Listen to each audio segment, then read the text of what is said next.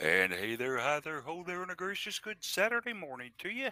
Welcome back to another exciting edition of the Cardinal Couple Radio Hour podcast, where we discuss the joy and excitement of U of L women's athletics.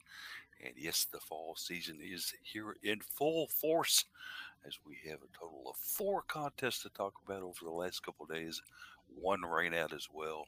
Uh, certainly, they are out there getting it done on the pitch, in the gym, and a perfect four and oh record for the Cards. We'll get into all that much more later on in the broadcast, as we have a foursome on board with us today. Daryl not able to join us, but we've got Case, Jeff, Jared, and myself. So as we kind of like to do here, let's kind of catch up with the guys and, and see how the week has been for them. As uh, Case probably uh, felt like the, this morning when he was writing the article, I'd like a drink of water. No, don't hit me with the fire hose. He had a lot to cover there and a lot of information to go through, buddy. How, how are your fingers doing? I made it through. Um, I, I think I started writing this morning at about seven forty-five, and then you all were texting me at like nine forty-five to, hey, uh, you, you going to post an article? Or you're going to put the photos up, Case G, Bill? And then we had a whole other photo debacle after we were done with it, so... Um, got that resolved. The article is now okay to look at. If you were trying to watch, trying to see it this morning, um, and you had some issues because there was a giant picture covering half of the volleyball section, I don't know what happened, but it's fixed now. So, how about it? It it, it was, you know, you did kind of write the great American novel this morning, just, you know, out of necessity, right? I'm, I'm surprised the, you're still not writing it. I mean, the great yeah. the great Twitter argument is the catcher in the rye good is today's article on Cardinal Couple, actually. Like, who, who knows? War and Peace, the Cardinal Couple version. Yeah, yeah, it was a the long, Iliad and the Odyssey, long, man. Long, it was like long, long right there. But he got it done. He got it done well. And I invite you to jump over to cardinal couple dot com and read Case's nice write-up of the action that took place yesterday in today's article. Check him out. He's worth it. And some great pictures, too, as Jared Anderson pulled double duty yesterday. Jared, uh, I'm going to award you the first annual Polly take two of these and call me in the morning award for the effort that you've put out over the last couple of days covering the soccer and the field hockey venue, sir. I'll just wait till we get to some of the, the three days or five, six game weekends, and it's like no sleep for me. Yeah, volleyball wasn't on campus, but yeah, just wait a week. I'm going to see what we can do and reach into the Cardinal Couple coffers and see if we can get him one of those little move uh, routable carts that you see a lot of people using Kroger, so he can just motor around the various venues. It may come to trouble with some steps. That's okay. He's got a bit of daredevil in him. Jeff is a happy camper doing a dance all up and down his front yard as volleyball's back. Volleyball got underway last night uh, with their regular season. They're out in Tempe, Arizona, and Jeff, uh, we didn't get to watch it. We followed Stat Tracker, which is annoying at times, but still, hey, the Cards look good. Yeah, it's disappointing with these when you have, uh, you know, multiple teams and to playing, you know, three matches in a weekend, and the when the team's playing as a neutral court, there aren't the home team playing. Frequently, these will not be televised or streamed in any way, so it's always frustrating not to be able to follow those.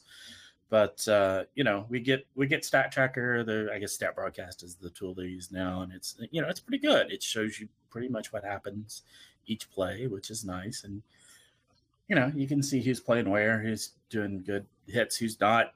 And it's but it's just not the same. You know, it, it I'm, I'm ready for today, so where I can actually watch some. And, and the Stat Tracker keeps you hanging there, too, because you see the last line they put up if you're following a play-by-play. Okay, we saw C C Russ served. Hey, we see Aiko got a slam. How about that? We're up fifteen twelve now. Yeah. And then wait. Wait. yeah. Wait. And then you wait. Wonder if C C. Oh, C C got the serve over, but, you know, James yeah. like knocked it back over for a kill for them. Deck yeah. on it. And then you wait. Yeah. And then you wait. And then eventually, sometimes it pops up, timeout. Yeah. So it's like, I could have got it. And then you really wait because those yeah. are a minute and a half, you know? So it's it's not the same watching it on T V or internet. Yeah, despite we, we, do get a video stream tonight. It is on Pac twelve Network, so uh, and Pac twelve streams. So, yay, we can see that. And as far as we know, it's not a paper. As far as we know. Yeah. So that'll be fine. We'll just see what kind of quality of an answers we get on it. Even that, even the worst possible answers you can put on there are yeah. better than having to follow it via Stat Tracker. Okay. Enough said on that issue right there. As for me, uh, it's been an interesting week. Uh, I will say this right off the bat, that you never truly appreciate what a significant other or spouse does during a week's time until you actually have to do that for them.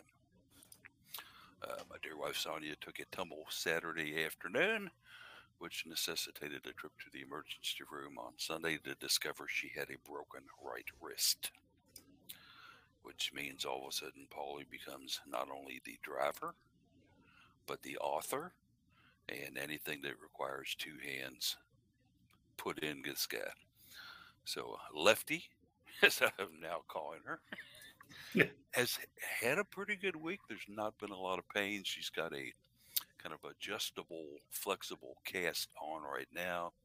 Well, you go hit the doctor tomorrow to see whether that's going to change or not. Going to see a bone specialist. But uh, uh, that kept me really busy all week. And then I had a visit from an old friend of mine, Lucy Bells, yesterday. We won't talk much about that, except that she visited me all day long. Lucy, I'm glad you left. Okay. Uh, that's it. Uh, and, uh, of course, Daryl had a week of pushing buttons the last couple of days, not for the bats, but for A C C Network Extra. Not with us this morning, but I know that she's probably recovering from that. So she was very willing and ready to leave the field hockey match. Well, yeah. Thinking I mean, that it was not going to happen. Yeah, oh, yeah. I was following the, the group text on that, and it was just like, what are we going to do? Radar doesn't look good. What are we going to do? Oh, look at that storm cell. Oh, they're not going to do this. Well, guess what? They are going to do this. Da, da, da, da, da. Such as weather that you get in late August sometimes can really be something, as Jared and I found out Thursday night, uh, keep you hanging on, so to speak. But it is the time of the show where we normally get into a little scheduling and Twitter information. Okay, so take it away. Yeah, so uh, the schedule is getting more full. Um, there's a couple of things on the schedule today. Only one of them is U of L related, though. Uh, Ohio and New Hampshire are both in town for a little round robin uh, with U of L in field hockey. So those two teams are going to play over at Traeger at three p.m. Uh, you're welcome to go over and see that if you want to sit in the heat for two teams you don't care about. But uh, that one is uh, happening then. Volleyball, like we mentioned, taking on Arizona State uh, in Tempe at the Sun Devil Invitational. That one's at seven p.m. Uh, no complaining about stat broadcast for this one because it will be available uh, on video via the uh, Pac twelve just video player. Uh, it wasn't didn't even really seem like the Pac twelve network. It was just a video player on the website, so that was something. Uh, there's links on the Go Cards website as well as a link in today's article for that one. Field hockey versus uh, New Hampshire tomorrow at two p.m. Uh, available on the A C C Network Extra or free entry into all uh, non-revenue sports except for volleyball this season. Um, women's soccer uh, also playing at home again. Uh, they'll have a shorter turnaround than they anticipated since the game was postponed from Thursday to Friday, but they'll take on Northern Kentucky at seven thirty at Lynn Stadium. Uh, men's soccer hosts Evansville at seven thirty. At Lynn's on at Lynn Stadium on Monday. Uh, both of those games also on the A C C Network Extra. Then we move into uh, the month of September. It's already here. Uh, nobody doing anything on Tuesday or Wednesday. Women's soccer heads on the road for their only road game of the preseason uh, when they take on Saint Louis. That one is at seven p.m. on Thursday. No video is listed for that one yet. Uh, Friday, cross country heads down to Knoxville to go to the Tennessee dual meets. Um, field hockey heads up to take on Penn at Princeton at noon on Friday. No video listed for that one.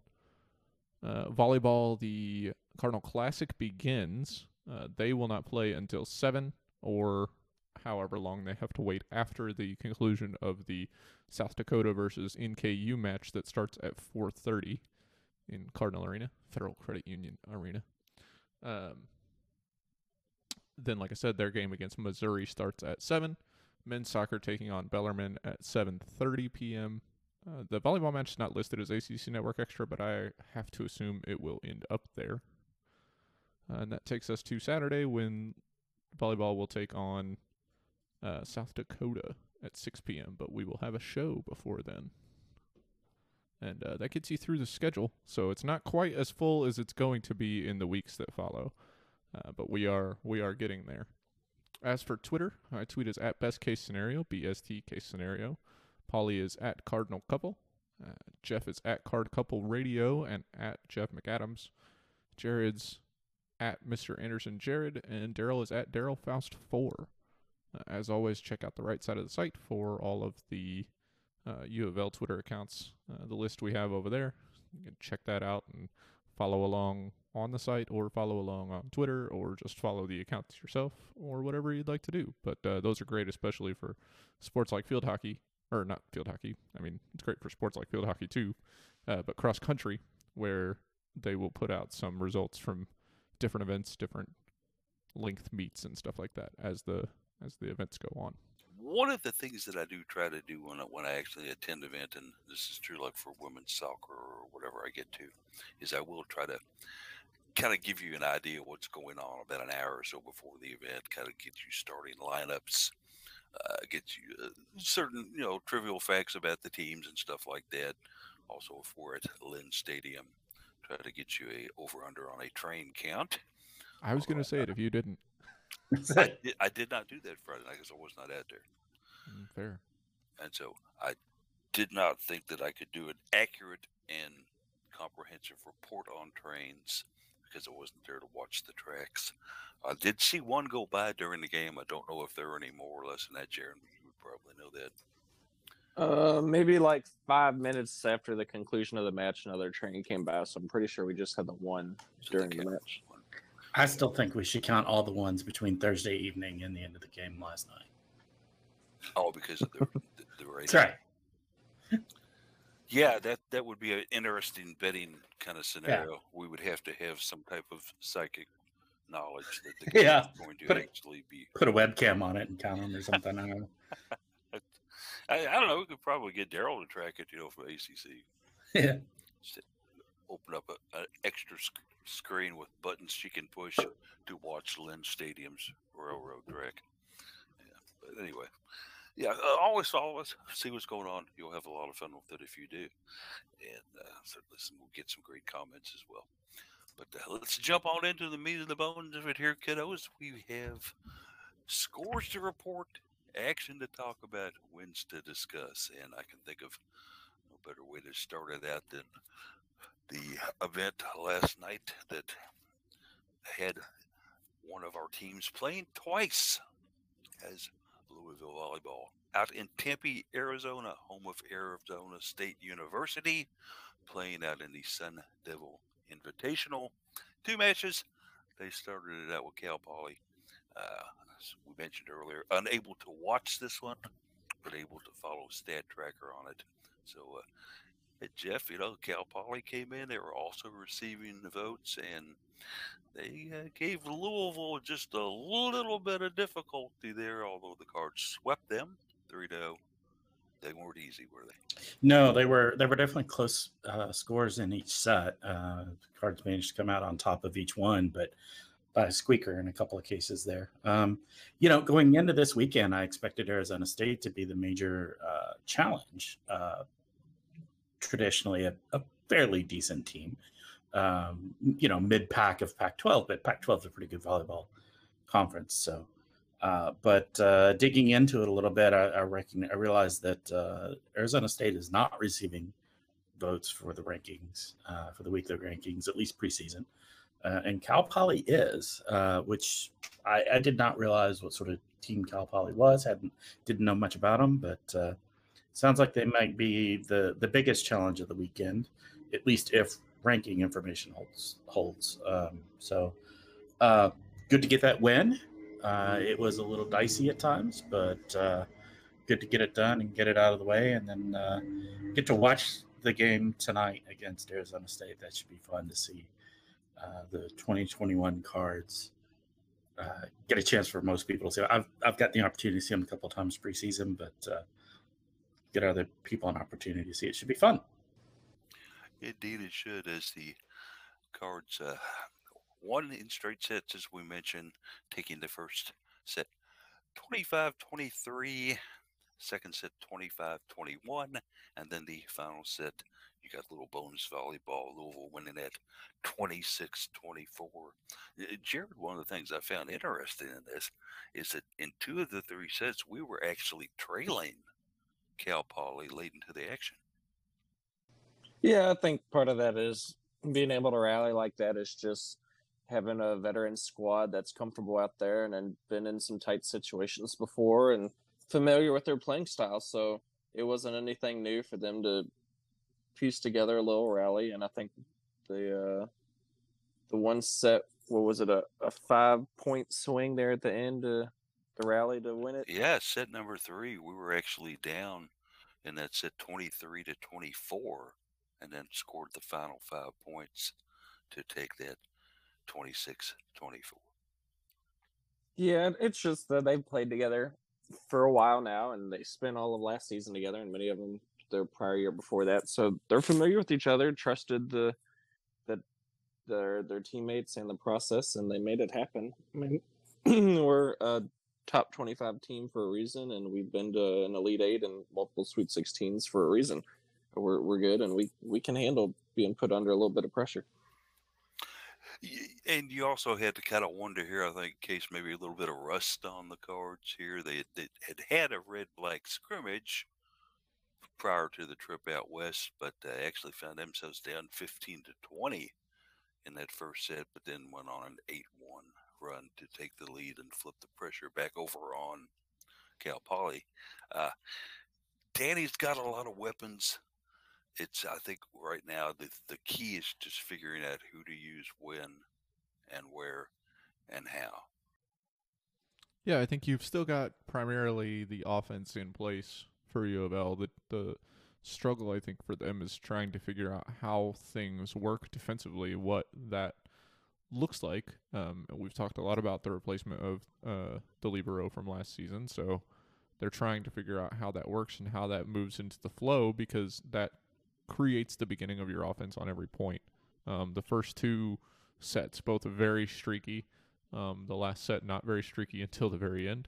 But um, it, it seemed like neither team could really find a rhythm as they um, either Louisville would uh, not be able to break Cal Poly out of their rhythm due to an, due to a costly error, or they'd lose their own momentum due to a costly error.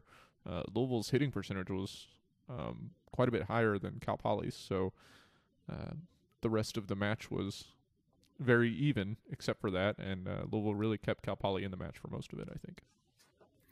And uh, in in the overall evening, I mean, the Cards obviously had a lot much easier time against T A M M. T A M C C, excuse me. I know I'd mess that up. Uh, the Cards were led offensively by the three that you'd kind of expect that would happen, the A-team. Anna DeBeer led the way with nine kills for the games. Uh, Aiko Jones getting eight kills and Amaya Tillman seven. But, uh, Jeff, after that first game, I, I kind of think maybe the idea with the team was let's turn around, walk out of the arena, get on the bus, and not look back. Yeah, you know, it, it, against Texas A and M Corpus Christi, they weren't really all that much of a threat. We, you know, we played some different lineups uh, in the, at least in the second set, I believe. We had uh, some not typical starters in the game starting and playing, and, you know, give them a chance to play, get some experience, and, and that's good. But, uh, you know, they, they clearly at that point, you know, rough first match of the day. Get in there, get in and out on the second one, get a good, good, solid lifting, uplifting win, and and uh, get get uh, get on the road and get in it, get in a groove with it. So the Cards sweeping T A M C C twenty-five ten, twenty-five seventeen, twenty-five sixteen to get that win. And uh, they, they were playing these in the Desert Financial Arena. Maybe that's kind of an oxymoron there. I don't, I don't know. It's an interesting name for a place to play volleyball, or you're in the desert, but you're financial. I don't know. In any event, uh, you could do a little better on that A S U. I'm sorry. That's just not a great name for a place. But uh, the Cards obviously having no problems in the second game of the evening, uh, the second match of the evening. Taking that in three, Louisville actually uh, hitting the ball much better in that one. But, uh, you know, g- given the fact that the T A M C C had nineteen errors compared just to Louisville's ten, it, it's clear that hitting opportunities weren't always going the way they should have, Case. Yeah, um, I don't know that I quite understood your question there. Uh, one of the things I was thinking was we don't really have a whole lot of room to talk about L and N Federal Credit Union Arena or Desert Financial Arena's name. With well, we, we we know what a federal I, credit union does, okay? I got so what, lost in my thought about that that I didn't pay attention to the rest of your question. What a desert has to do with financial stability, I'm clueless. I'm sorry. Call me stupid. Man, I, I guess it's a bank that's, you know, it's in Tempe, so it's in the desert. Desert Financial. Like, yeah. You, you walk past the Cigarros and then take a left at the big tall cactus, and there's your teller sitting out there. Anyway, what was what was your actual question? Let's just get back to it. For the, the, the match against T M A U C C, the Cards obviously hit the ball pretty well, but a better hitting percentage than the uh, Corpus Christi squad. Uh, they had a negative hitting percentage, so uh, given that Louisville finally got their stuff together was my question too, and looked better in that second match. Yeah, I think so. Um, I think A and M Corpus Christi, Christi was uh, not a very good team. Um, Louisville hit four thirty-three. Uh, and they only had thirty-nine total kills in the whole match. So uh, it's kind of weird when you think about it that way. Uh, Corpus Christi only had nineteen errors and hit negative in two of three sets. Um, so they just they weren't getting a lot of opportunities. Um, nine service errors, no aces. Um, Louisville, to their credit, it's not something we can say uh, over the last couple of seasons. They, they put in seven aces, which was pretty good. Uh, whether that had to do with Corpus Christi's receiving ability, um, we didn't get to watch, so we can't really say for sure. They did still have nine errors, but um, seven aces to nine errors is a lot better than the one ace to nine errors that they had in that first match. Um, so it, it's tough to say. I think that Corpus Christi was really outmatched uh, in this one. Um, Louisville obviously wanted to rebound from their match in the, the first game against Cal Poly and get feeling a little bit better about it, and I think that they did that. So we'll see. I think that, um, like Jeff said, it's tough to say whether Arizona State is uh, as good a team as Cal Poly. Uh, the current preseason rankings don't say that, but preseason rankings are what they are. Uh, that's what these first weekends yeah. are for, to figure out whether they're actually legit. Uh, I think that Louisville will be looking at this match as uh, another match against a Power Five team, uh, against a traditional powerhouse conference. Uh, and a, a decent team from that conference. So I think tonight's match will be uh, really telling about this team going forward. And it also raises a question to me, and maybe we can we can kind of bat this back and forth, Jared. How deep does Danny go tonight with the lineup? Obviously, they're playing their third game in two days. Uh, an A S U team that's not exactly a top twenty-five caliber team. You figure you're going to get the A team out there quite a bit, okay? We can expect Anna, Amaya, obviously Aiko, and, and, and Anna uh, Stevenson to see some time. But how deep does Danny go with this tonight? I think that's one of the reasons that we saw some of our reserves come in and play a lot for the second match yesterday is besides the fact that we were holding that match under control pretty easily, I bet you're looking forward to today and, and you want a lot of your starters to be able to feel at least semi-rested. I know three matches in, in two days is quite a lot. But that way, there's not as much lag. I'm sure they've been practicing and preparing for this for several weeks now, just understanding that, hey, we're going to have a lot of matches early on. Uh, so I think our starters should be pretty all right. We're going to see more of an issue and probably some uh, some loss of energy if we were to go into a longer match, such as a five-setter. Uh, but I wouldn't worry about it too much just because they've been practicing and training for a few weeks now, and just the rests that a lot of the starters got for much of the second match last night. But, I mean, if we go up pretty big, then maybe we'll see some of the reserves come in again. Do they get the broom out again? I would love to get the broom back out another time early on the season. Let's toss it over to Jeff. Uh, Jeff, this one, the third in two days. Do they sweep? Uh, I think there's a good shot at it. Um, you know, obviously, you know, first weekend of the season, it's you don't have uh, current film on any teams, so it's a little bit of it's, it's a little harder to scout.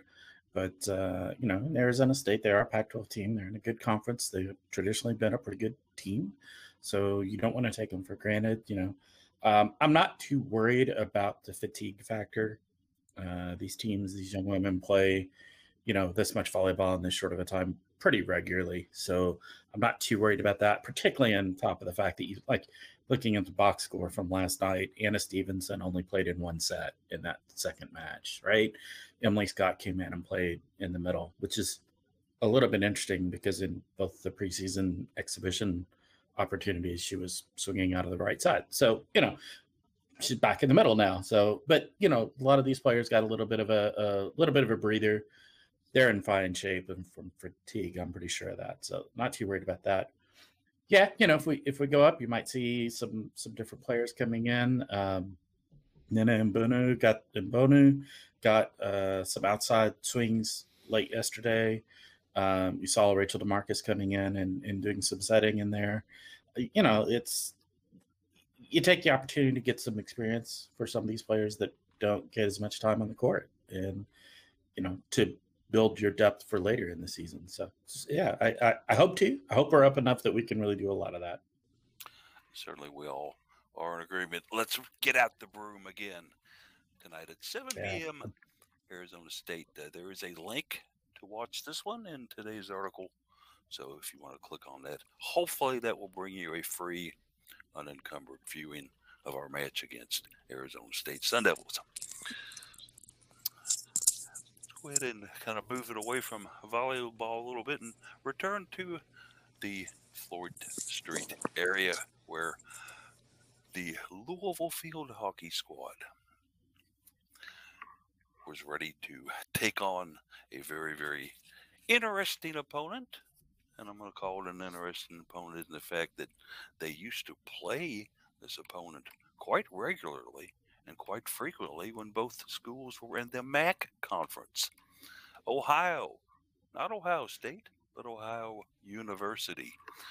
Cards uh, had to wait a bit on this one, Jared, as uh, this uh, start that was scheduled for three o'clock uh, just didn't quite happen until just before five.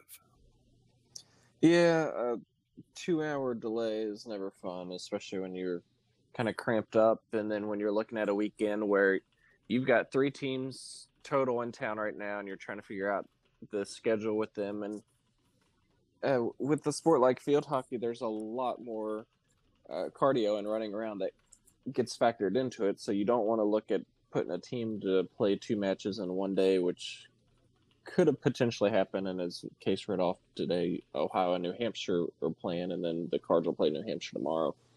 So it was one of those they really wanted to get it in uh, yesterday, just so everybody would be able to get a, a true night's rest, have fresh legs for their matches, and try, try and keep it pretty fair.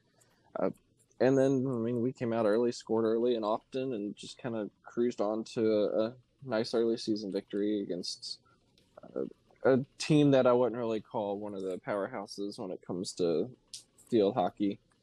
Um, but it's it's a nice season opening win, and it really reflects off of last week with how dominating they were over Bellarmine. It's going to be a very uh, team-oriented offense this year, as we've already kind of picked up. And uh, seeing that we've got multiple threats on offense is, is kind of nice. So if a player has an off day at some point, Uh, someone else can step up and, and take that role, but but great early season win. Yeah, at uh, about two thirty yesterday, all systems looked to go, but all of a sudden, coming up out of the south was a lightning strikes and also a torrential downpour. And I got to look at that field right around three o'clock. And boy, that thing was underwater, wasn't it? Man, that was ridiculous. But uh, so the, they're entered a two-hour debate on shall we play, shall we not play, shall we try to put this in tomorrow? If we do play today, what time should we play? And that went back and forth until shortly before four thirty when it was determined that the teams would take the field and warm up for a five o'clock start. Uh, and, and as Jared can tell you, I can tell you, sitting through a two-hour delay, it's just no fun, Jeff. No fun at all. No, it's not. And, you know, and it's obviously a challenge for everybody involved because you not only have the teams out there, which, you know, like Jared was talking about, trying to figure out the schedule for the whole weekend based on that. But you've also got people uh, staffing, you know, volunteers for, you know, crowd management, concession stands, and even, you know, Daryl pushing buttons in the broadcast center back there. Um, that im- impacts them and, and also almost impacted on their ability to handle the soccer game, too. So, you know, it's challenging. Weather is weather. It's going to happen. We can't control it. It is what it is. But, uh, you know, it's certainly frustrating to have to deal with all of that. But, you know, good to get out there and get a good win uh, after all of that and still be able to come out after just sitting around, waiting around, and, and, and be able to still put together a good game. The usual suspects, to use the term, showed up for the Cards in the scoring effort, this six oh win over Ohio, as they got two goals at Erica Cooper, one of my favorite players on the team, I might add, who played very well and scored back-to-back goals in the contest. Katie Snyder getting the goal. Maddie Tabor back after sitting out most of last year with a goal. Mia Dutchers and then a freshman, Philippa Niebuhr, scored as well. And Snyder, or Snyder, with three assists case. That was a certainly something great to see out of her. So much talk about her sister in the past couple of years. Katie's kind of stepping up going, hey, I'm a part of this family. Look at me. Yeah, I wrote a little bit about it today. It seems like um, the response for both field hockey and soccer's loss of major offensive stars has just been, okay, well, we'll just play offense by committee. To which my question would be, wh- why didn't you guys do that before? I mean, you didn't need to, but it certainly would have helped probably. Um, fantastic from Katie Snyder to get uh, three assists, and then Erica Cooper. You know, she was a, a good scorer last year, um, as part of that uh, Mercedes Pastor led offense.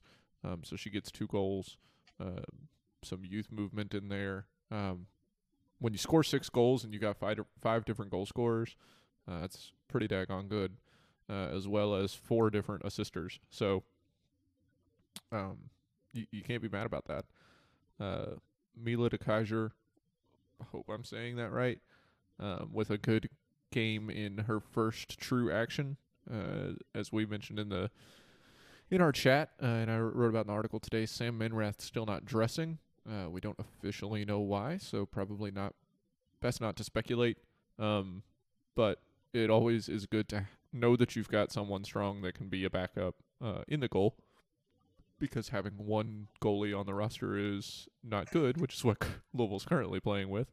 Uh, so um, it'll be interesting to see how that uh, comes about going, or how that continues going forward. Um, but uh, congratulations to her on her first collegiate game and uh, picking up four saves and a shutout. Yeah, getting all sixty minutes in there. This this freshman from the Netherlands basically came over, in addition to learning The, the way things are done in Louisville, Kentucky, dealing with a college curriculum. All of a sudden, Justine Sarah goes, hey, guess what? You're our last goalkeeper on this roster. Dress up, get out there. And, hey, guess what? She's doing a good job. Doing a fine job out there. And I, I'm really happy for Erica Cooper because as a freshman, she came in from Assumption and put up a lot of goals early in her freshman career for us. And then it kind of drifted off the next couple of years. She wasn't quite as proficient. She was certainly a, a viable part of the offense.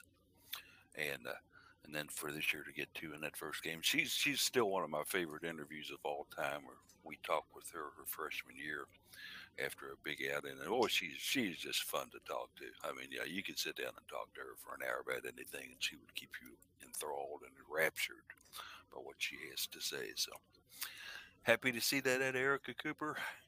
on what she could do. Uh, Jeff, Justine's got a squad here. Looks like they can do a little bit of scoring here, and it looks like they're doing pretty well defensively. Yeah, and, and I'm going to pick up a little bit on what uh, Case was talking about with offense by committee. I'm, that always makes me feel good. It always makes me nervous to have a team that is depend, depending upon a single dominant offensive player. So I love having offense by committee. Um, you may not end up, end up with, you know, a single star that gets a lot of attention individually, but it, it makes me feel more comfortable about the the prospects for the team as a whole. So uh, I love to see that, um, you know, and, you know, gives us a reason also to kind of talk to multiple people on the team and get to know a little bit more about uh, many of them instead of focusing on one individual. Justine Zary getting in some good wins early, because down the road, guys, wow, we're going to be running through a gauntlet here. A gauntlet indeed, when you take a look at some of the future opponents that this squad has to go up against, both over at Traeger and as well as being on the road. Just listen to some of these numbers they've got to play later on in the season. Iowa, they're number three in the nation. They have to play Michigan, number two in the nation.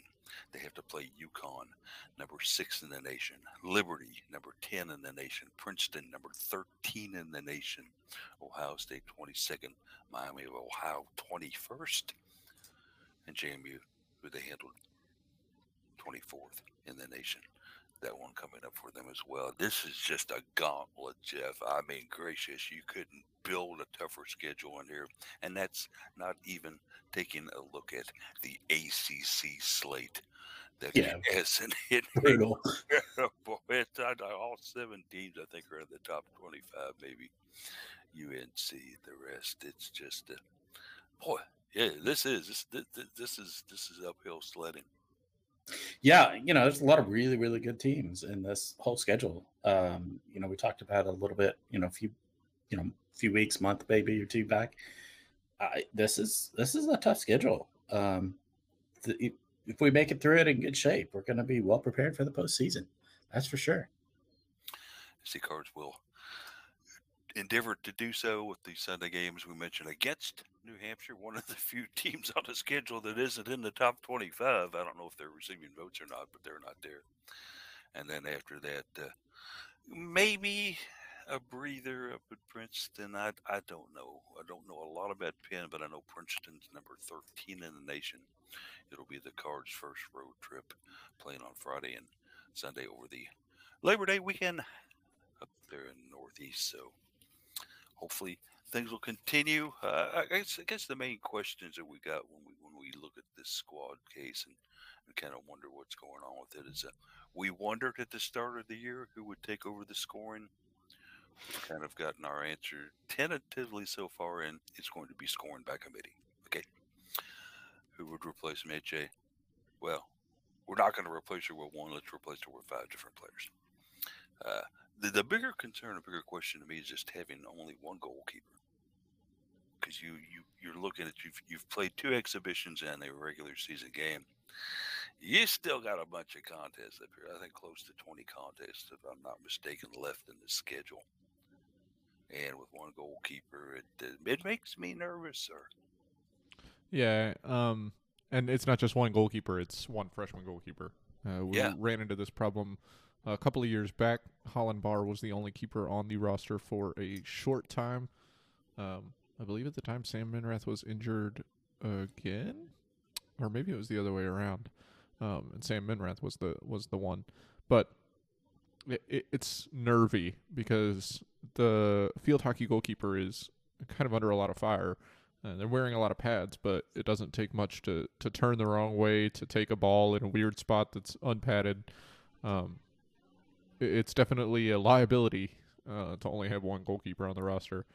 Um, we saw in the uh, in the alumni game that they didn't even have someone willing to suit up to play a goalkeeper, uh, and they just put a net up. Um, you'd really, obviously, would have liked to have Sam Minrath uh, playing for the current team and uh, DeKaiser for the um, alumni, maybe, but unfortunately, it, it didn't work out that way. And so Louisville's just going to have to weather this storm. Hopefully, whatever's going on with Minrath, we can get her back soon uh, and have two effective goalkeepers to choose from. Um, but right now, it's just kind of a – it's always kind of a, a problem waiting to happen when you've got a single point of failure. And we had offered Jared services to Coach Sowry to goaltend for the alumni, and for some reason, Justine was unwilling to have Jared dress out and stand there because he obviously would have been taking pictures at the same time, and that could have caused a bit of consternation. He might have been worse than the net. Yeah, I think the net had more saves than I could have gotten. I don't think he's as vocal as Sam Minrath either, so that probably wouldn't have worked. But yeah, uh, the, one of the things that, that Louisville did kind of go through last year in their Final Four run is that in the spring part of that Final Four run, they only had Minrath. The previous goalkeeper, Holland Barr, chose to sit out due to COVID concerns. So we've kind of experienced this a little bit before, but never to the depth of inexperience with a freshman goalkeeper in here. In any event, whatever you're doing so far, keep it up, because you've played two exhibitions and a regular season game. You've put twenty-one goals in the net, and you have allowed none. Against, of course, the alumni of Bellarmine in their second season. Bellarmine's going to have a couple more seasons where they're going to be on the short end of the stick, so to speak, I think, fellas, until they can get fully acclimated to D one. But uh, get the wins in early, kids, because when you take a look at the back half of this schedule, it kind of makes you wonder, uh, do we have enough bullets? Are we on high enough ground? Best of luck, anyway, to Justine and her crew. Uh, we'll see what happens. Things are still high, though. We're still number five in the nation. We're still number five in the A C C. Yeah, yeah, that sounds about right. Yeah, it's just like, okay. Uh, obviously, the rest of the nation appreciates our abilities much more than our own conference, right?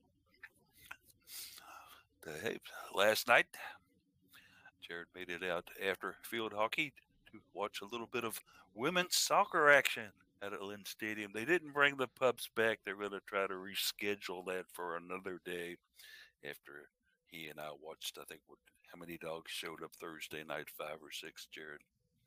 Yeah, it's a decent amount. A, a few. It was a hot day Thursday before the storm came in. It was indeed.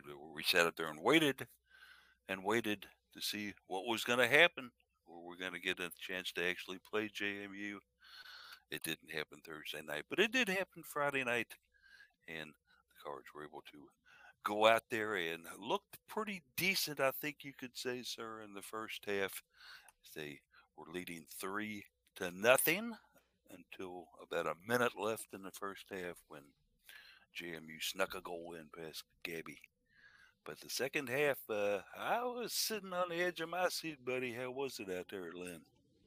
Yeah, it's two totally different halves there. The first one where you're feeling really comfortable and have a nice lead, and all three goals were kind of oddities, and that the first goal is one that you may never encounter in the rest of your life because of how rare it is. And then the second half, I can't tell if maybe they just slacked off a little bit, uh, let loose in the midfield, and then the your back line on defense just kept getting outrun.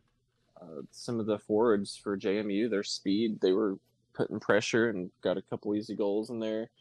And next thing you know, it's like you're thinking, oh, this should be an, an easy blowout victory, and we're coming down to the wire, and thankfully a late goal by Delaney Snyder and uh, some late-game heroics to hold off any J M U final pushes allowed us to walk away with three points.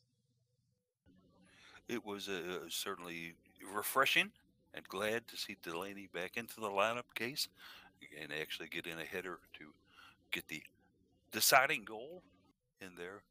I think one of the things that I was looking at here as as the second half came up to play a little bit. First of all, Gabby Cazella's probably had nightmares all night long last night when she was dreaming of Hannah Coolin stalking and threatening her whatever she tried to do. I'm going to the grocery. No, I can't get out the front door. Hannah's standing there. I'm going to start my car. No, wait a second. Hannah's in the passenger seat. I can't get in here. No, she's going to take my keys. Uh, a heck of an effort by this, this very, very fine player from, from J M U. But uh, when, when you take a look at this situation, J M U has made the adjustments and capitalized on those adjustments. And I think Karen Ferguson Days would have been a very interesting interview last night post game if we had done that. Yeah, I think we all agreed before the show she would not have liked to hear from me, uh, given the, the result of last night's game. Yeah. Um, I think that is one of the one of the most frustrating games you can have uh, that ends up being a victory.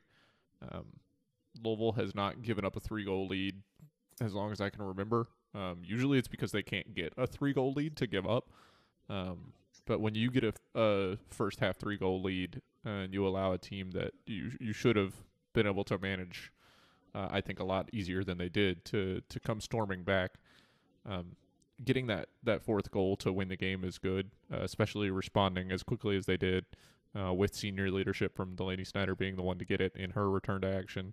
Uh, I think those are positives, but I, that that outside defense looked rough. Uh, and to the point where near the end of the game with um, attack after attack by J M U, Louisville actually switched to a five-player back and moved Delaney Snyder into the back just for more speed on the outside.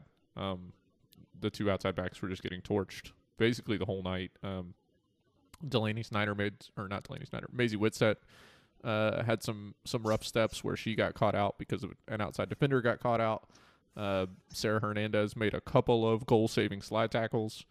Um, she almost made a, a goal-scoring slide tackle when she and Gabby went for the ball at the same time, um, but that'll happen. Um, so, yeah, trying to shore up that outside back position with, with some speed there at the end of the game. Um, it's going to be really important for them to get Raven Alexander back. I think Jared mentioned that she was dressed last night, but to my knowledge, she never came into the game.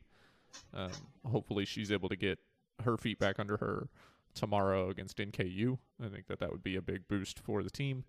But I don't know. I mean, the offense being able to score four goals uh, is, is definitely encouraging. I think, if I remember correctly, they scored six in the first game, so that's ten over the first two games. Um, and they, I don't, they scored like four goals the entire spring season. So th- they've definitely figured out um, what they want to do offensively. It seems like. Uh, albeit against lesser competition, but uh, defensively, where we didn't think we were going to have a ton of questions, all of a sudden it's question marks everywhere. So uh, we'll see. We'll see how this works out going forward.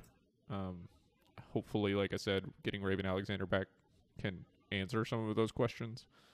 But for the time being, you take a win in last night's match and you're happy that you didn't give up a fourth and a fifth goal.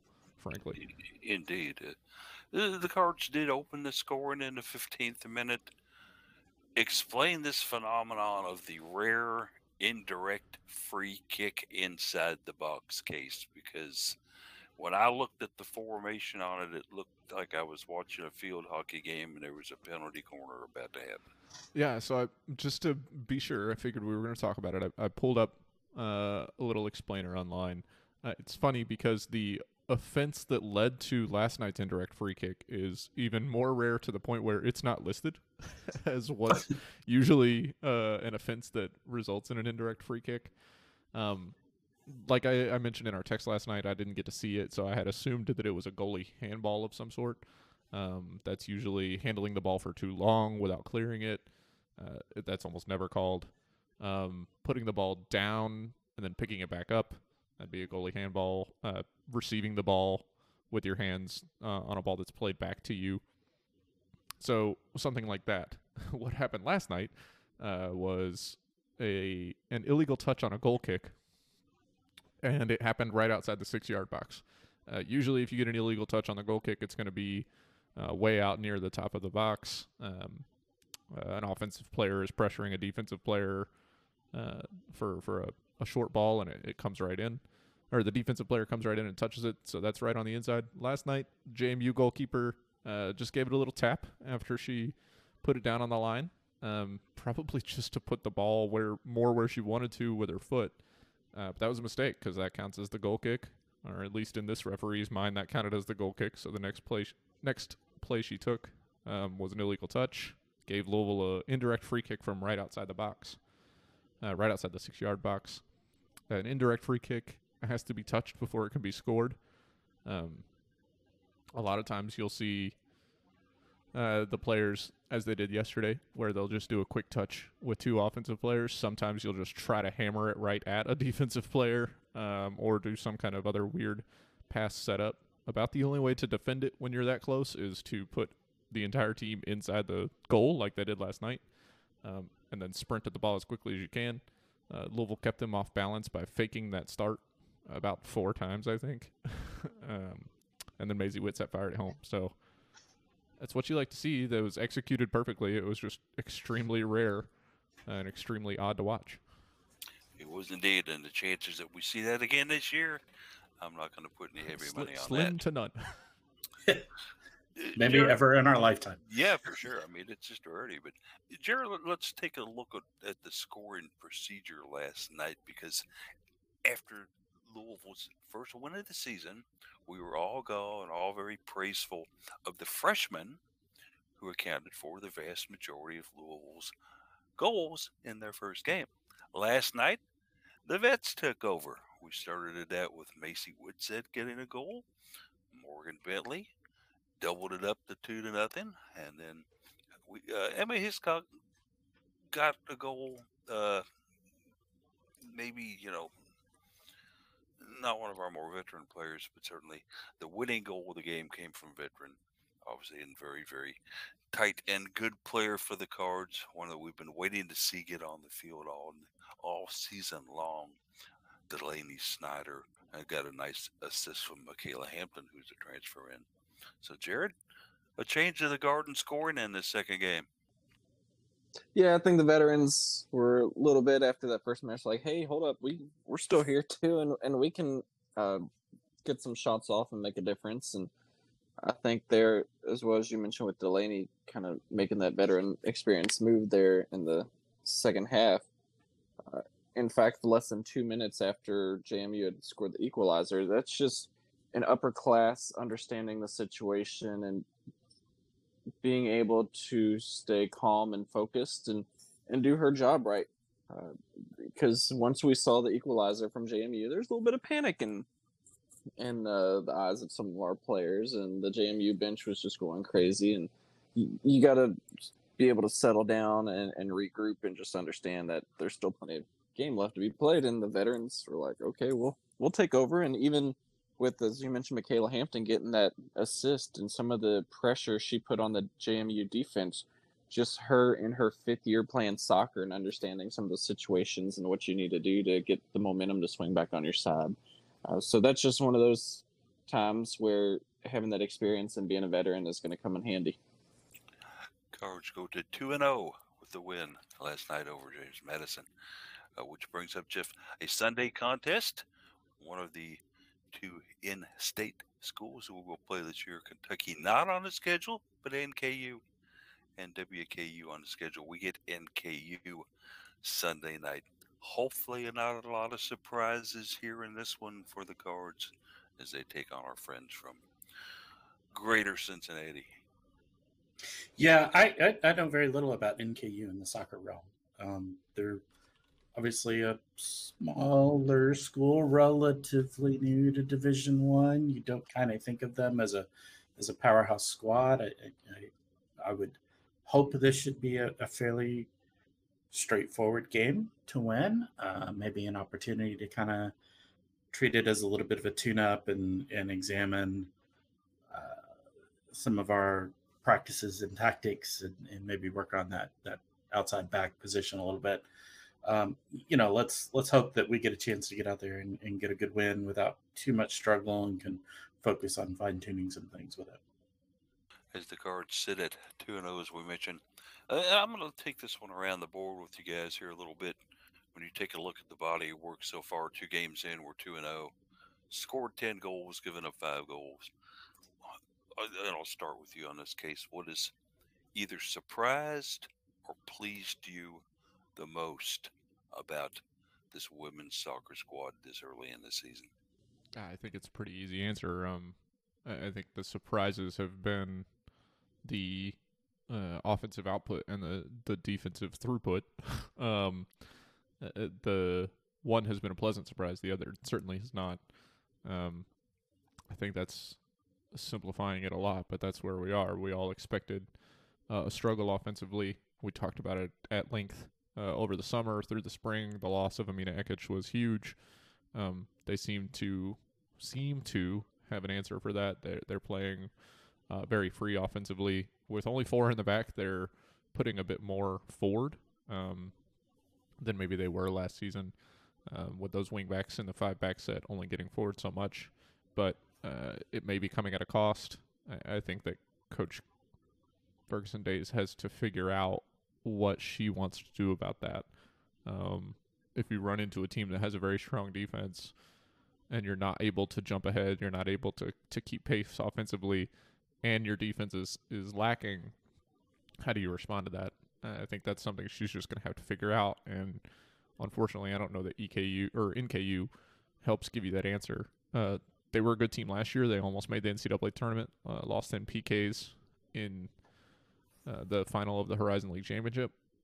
So one and two so far this year, losses against um, Dayton and Cincinnati uh, with a win over E K U in overtime.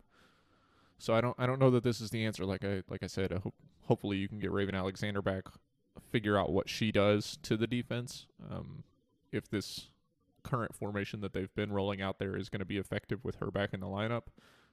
And if not, then you have to reassess and you see if you can continue the offensive firepower that you're getting with uh, a bit more of a, a bit more of a wall in the back and see what happens.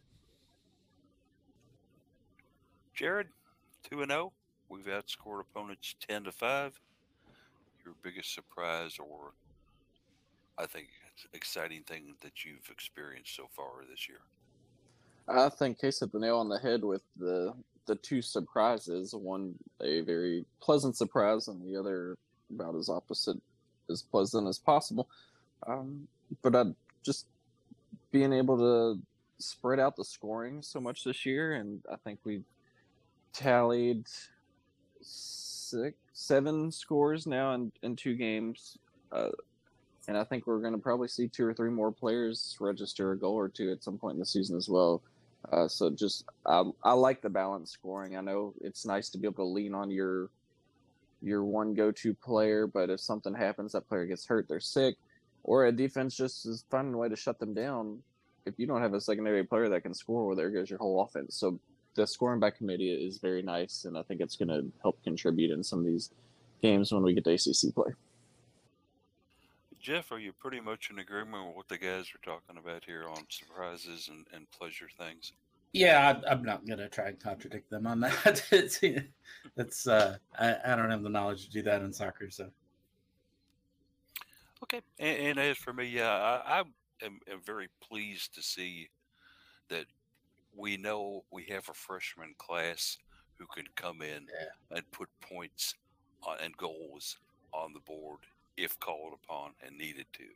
It's also refreshing to see that our old vets, and I hate to call them old vets, but the, the upperclassmen who've been around for a couple of years can also step up and get things done. I know I kind of stepped up and said that we would start this season with a five and oh record, not counting the exhibition.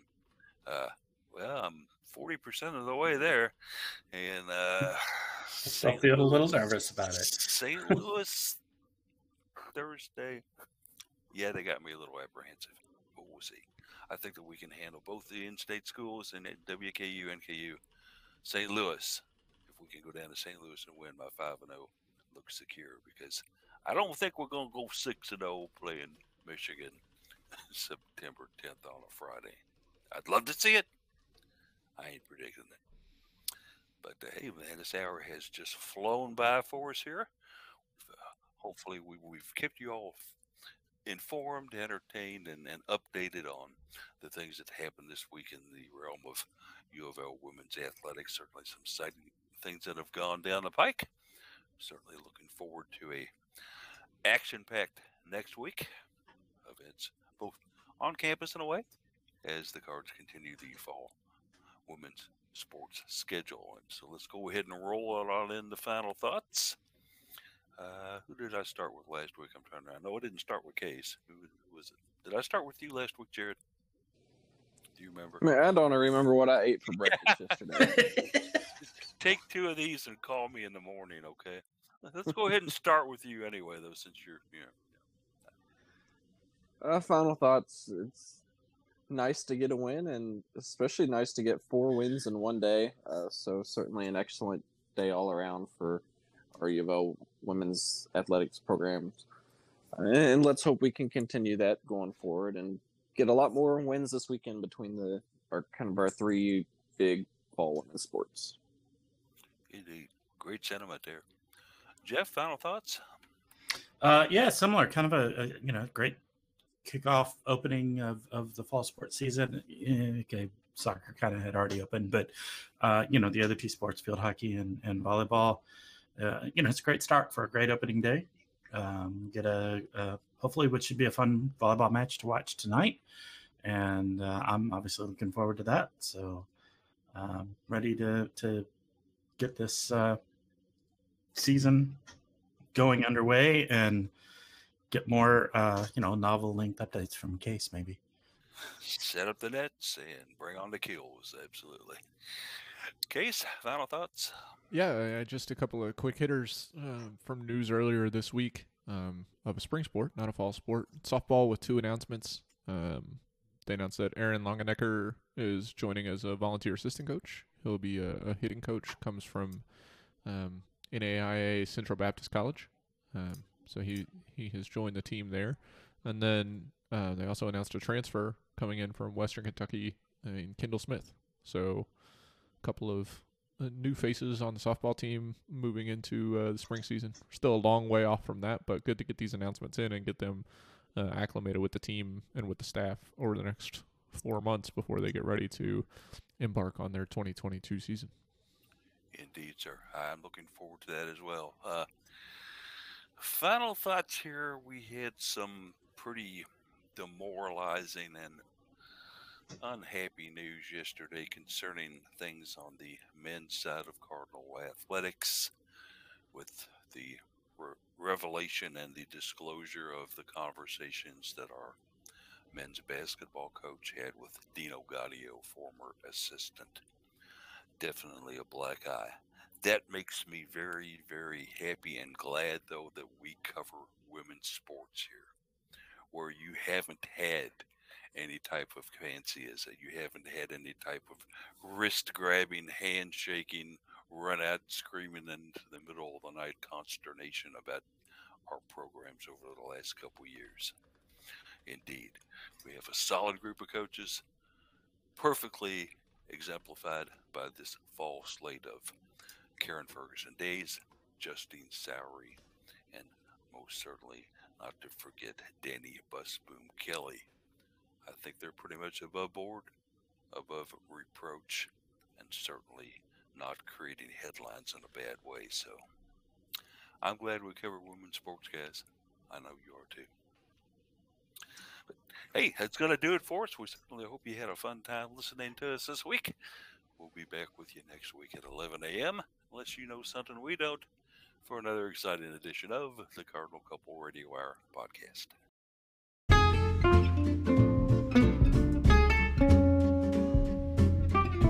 Thanks for listening to the Cardinal Couple Radio Hour. If you liked what you heard, please feel free to give us a rating or review and subscribe to the show in your podcast player of choice. We're available on all of the major podcast players. And be sure to check out the site at cardinal couple dot com for the daily column bringing you the joy and excitement of mobile women's athletics.